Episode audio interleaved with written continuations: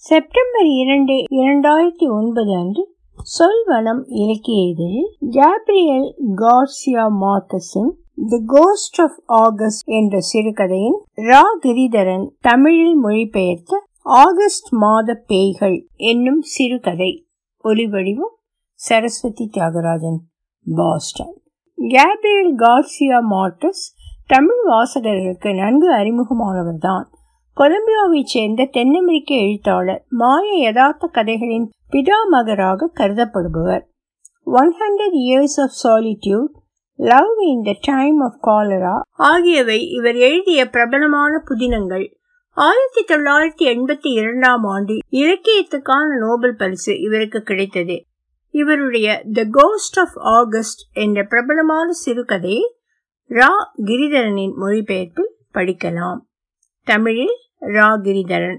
நடுப்பகலுக்கு சற்று முன்பாகவே நாங்கள் அரட்சோ வந்து சேர்ந்து விட்டோம் கடந்த இரண்டு மணி நேரங்களாக வெனிசுலாவைச் சேர்ந்த எழுத்தாளர் மிகேல் ஒடேரோ சில்வா வாங்கியிருந்த மாளிகையை அற்புதமான டஸ்கன் பகுதியில் தேடிக்கொண்டிருந்தோம் அது உக்கிரமான ஆகஸ்ட் வெயில் தினம். சுற்றுலாவுக்கு வந்த ஜனத்திரள் மட்டுமே இருந்ததால் அந்த இடத்தை பற்றி தெரிந்தவர்கள் யாருமே இல்லை. பல வீணான முயற்சிகளுக்கு பிறகு எங்கள் காருக்கு திரும்பினோம்.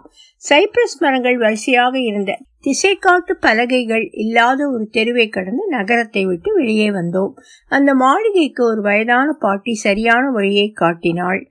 மாளிகையில் அந்த இரவை கழிக்கும் எண்ணமுண்டா இருந்த பாட்டி கேட்டாள். அங்கே மதிய உணவுக்கு மட்டும் செல்வதே எங்கள் நோக்கம் என கூறி பாட்டிக்கு விடை கொடுத்தோம். அப்படியென்றால் சரி. ஏனென்றால் அது ஒரு பேய் வீடு என பயங்காட்டினாள் பாட்டி. நடுப்பகல் பேய்களை நம்பாத என் மனைவியும் நானும் அவளின் அறியாமையை கண்டு சிரித்தோம். ஆனால் ஒன்பது மற்றும் ஏழு வயதான என் இரு மகன்களும் பேயை நேரில் சந்திக்கப் போவதை எண்ணி மிகவும் மகிழ்ந்தனர். எங்களுக்காக மறக்க முடியாத அற்புதமான மதிய உணவுடன் காத்து கொண்டிருந்த மிகைல் ஒரு தேர்ந்த உணவு ரசிகர் மட்டுமல்லாது ஒரு அற்புதமான எழுத்தாளரும் ஆவார். நேரம் கடந்து வந்ததால் மாளிகைக்கு உள்ளே பார்க்க முடியாமல் மேஜையில் சாப்பிட உட்கார்ந்து விட்டோம்.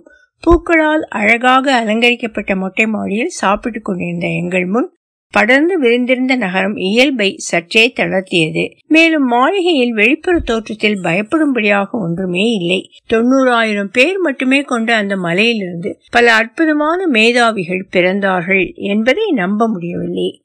அவர்கள் அனைவரும் அரைட்சோவில் பிறந்தவர்கள் இல்லை என அவருக்கே உரித்த கரீபியின் ஹாஸ்யத்துடன் மிகைல் ஒடேரோ சில்வா கூறினார். லுட்டோவிகா எல்லோரை விடவும் சிறந்தவர் என திட்டவட்டமாக கூறினார். குடும்ப பெயரை குறிப்பிடாது வெறும் லுட்டோவிகா இந்த மாளிகையை ஆசையோடு கட்டிய அவர் கலைகளுக்கும் போர்களுக்கும் பெரிய ரசிகர். சாப்பிடும்போது லுட்டோகாவின் பிரம்மாண்டமான வலிமை குழப்பங்களிலான அவர் காதல் குரூரமான அவர் இறப்பு என பலவற்றை பற்றி மிகுவேல் கூறினார். தன் மனைவியுடன் கலவிக்கு பின் பைத்தியம் போல் படுக்கையிலேயே அவளை கத்தியால் குத்திவிட்டு தன்மேலேயே உக்கிரமான வேட்டை நாய்களை ஏவி உடம்பின் பகுதிகள் கிழிய அவர் இறந்ததையும் குறிப்பிட்டார். தன் காதலின் பாவங்களுடன் சமாதானம் செய்ய இரவு லுட்டோவிகா இதே மாளிகையில் பேயாக உதாத்துவதை அவர் உறுதிப்படுத்தினார். மாளிகையின் உட்புறம் பெரிதாக அமானுஷமாக இருந்தது. நல்ல வெளிச்சமான பகல் பொழுதில் வயிறு முட்ட சாப்பிட்டு விட்டு நிறைந்த மனத்துடன் கேட்ட இந்த கதைகள் விருந்தாளிகளை உற்சாகப்படுத்த உண்டாக்கப்பட்ட வழிகளில் ஒன்றாக எனக்கு தோன்றியது. எங்கள் சமபரிகாரத்திற்கு பிறகு பல எஜமானர்களால் மாற்றியமைக்கப்பட்ட அறைகளை அமானுஷம் பற்றிய பயமில்லாமல் நடந்து பார்த்தோம். புதுமையான படுக்கை அறை அழகான பளிங்கு தரை நேர்த்தியான குளியல் தொட்டி மற்றும் உடற்பயிற்சி சாதனங்கள் என முதல் தளம் மிகைலால் முழுவதாக மாற்றப்பட்டிருந்தது. நாங்கள் மதியம் உணவருந்திய மொட்டை மாடியும் மிகையிலால் அழகான பூக்களுடன் வடிவமைக்கப்பட்டிருந்தது. இரண்டாவது தளத்தில் பல நூறு வருடங்களாக உபயோகப்படாமல் இருந்த அறைகள் பல வடிவங்களில் இருந்தன. அந்த அறைகளின் அலங்காரங்கள் அவற்றின் போக்கிற்கு கைவிடப்பட்டிருந்தன. ஆனால் மேல்தளத்தில் காலம் கூட நுழைய முடியாத அறையில் லுட்டோவிகாவின் படுக்கை அறை எந்த மாற்றமும் இல்லாமல் பழையபடியே இருந்ததை பார்த்தோம். அது அற்புதமான மாயக்கணம். தங்க நூல்களாலான விரிப்புடன் இருந்த படுக்கை லுட்டோவிகா பலியிட்ட காதலியின் ரத்தத்தால் உறைந்திருந்தது. அந்த அறையில் தங்க கேடயங்களுடன் இருந்த வாளும் கணப்பு பிறையில் இருந்த சாம்பல் சரடுகளும் கல்லாய் மாறிய மரத்துண்டும் இருந்தன. வாழும் காலத்தில் அதிர்ஷ்டமில்லாமல் வாழ்ந்த ஒரு புளோரண்டீன் பகுதி கலைஞரால் தங்க வேலைப்பாடுகளுடன் வரையப்பட்ட எண்ணெய் ஓவியம் ஆழ்ந்து யோசிக்கும் வீரனின் மன ஓட்டத்தை பிரதிபலித்தது. விவரிக்க இயலாத ஒருவித பழத்தின் மனம் அங்கே பரவி இருந்தது அந்த மனம் என்னை மிகவும் பாதித்தது. டஸ்கனியில் பகல் பொழுது நீண்டதாகவும் நிதானமாகவும் இருந்தது. சூரியன் இரவு ஒன்பது மணி வரை மறையவில்லை. மாளிகைக்குள் நடந்து முடிக்க மாலை ஐந்து மணி ஆனது.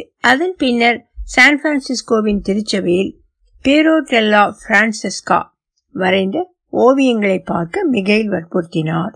சதுக்கத்தில் காப்பி குடித்து சற்று பொழுதுபோக்கிவிட்டு பெட்டிகளை எடுக்க மாளிகைக்கு திரும்பும்போது இரவு உணவு தயாராக இருந்தது அதனால் சாப்பிடுவதற்காக தங்கினோம் நட்சத்திரங்கள் குழுமியிருந்த வானத்தின் கீழே நாங்கள் சாப்பிடும்போது பிள்ளைகள் விளக்கின் உதவியுடன் மாடி அறைகளின் இருளை ஆராய்ந்து கொண்டிருந்தார்கள் முரட்டு குதிரைகளைப் போல் சத்தமிட்டுக் கொண்டே படிகளில் ஏறினர் என் பிள்ளைகள் லொட்டோவிகாவின் அறைகளுக்குள் அவர் பெயரை சந்தோஷமாக உறக்க கத்திக் கொண்டிருந்தது கேட்டது. அந்த மாளிகையிலேயே தூங்கலாம் என்ற தந்திர யோசனையை கூறியதும் அந்த இருவர்தான் சந்தோஷத்துடன் மிகையிலும் அவர்களை வழிமொழிய விருந்தோம்பலின் கோட்பாட்டுக்கு மரியாதை கொடுக்கும் விதமாய் நாங்களும் மறுக்கவில்லை. பயந்ததற்கு எதிர்மறையாய் என் மனைவியும் நானும் முதல் தள படுக்கை அறையிலும் பிள்ளைகள் அதற்கு அடுத்த அறையிலும் நன்றாகவே தூங்கினோம். புதிதாக வடிவமைக்கப்பட்டிருந்ததால் இரண்டு அறைகளும் எந்தவிதமான அமானுஷத்தன்மையும் இல்லாமல் இருந்தன. உறக்கம் வர காத்திருக்கும் போதுதான் வரவேற்பறையின் கடிகாரத்திலிருந்து வந்த தூக்கமில்லா பன்னிரண்டு மணி யோசை அந்த பாட்டியின் மோசமான எச்சரிக்கையை எனக்கு ஞாபகப்படுத்தியது. மிகவும் களைப்பில் இருந்ததால் நாங்கள் இடரில்லாத ஆழமான தூக்கத்தில் ஆழ்ந்தோம். காலை ஏழு மணிக்கு பிறகு சூரிய ஒளி எங்கள் ஜன்னலின் வழியாக ஊடுருவிய போதுதான் நான் கண்விழித்தேன் மனைவி என் பக்கத்தில் அப்பாவித்தனமாக உறங்கிக் கொண்டிருந்தாள். இந்த காலத்திலும் பேய்களை நம்புவது என்ன மடத்தனம் என கூறிக்கொண்டேன். அப்போதுதான் அந்த பழங்களின் வாசனை என்னை அடைந்தது. உறைந்த சாம்பல்களும் கல்லாய் மாறிய மரத்துண்டுகளும் சோக வீரனின் தங்க வேலைப்பாடு மிகுந்த ஓவியமும் மூன்று அடி தூரத்திலிருந்து எங்களை பார்த்து கொண்டிருந்தது. ஏனென்றால் நாங்கள் தூங்கிக் கொண்டிருந்தது முதல் மாடி படுக்கையில் இல்லை. மாறாக அழுக்கான படுக்கை விரிப்பின் மேல் காதலியின் சூடான ரத்தத்தில் உரையாமல் ஊறிப்போயிருந்த லுட்டோவிகாவின் படுக்கை. ஒலி வடிவம் சரஸ்வதி தியாகராஜன் பாஸ்டன்.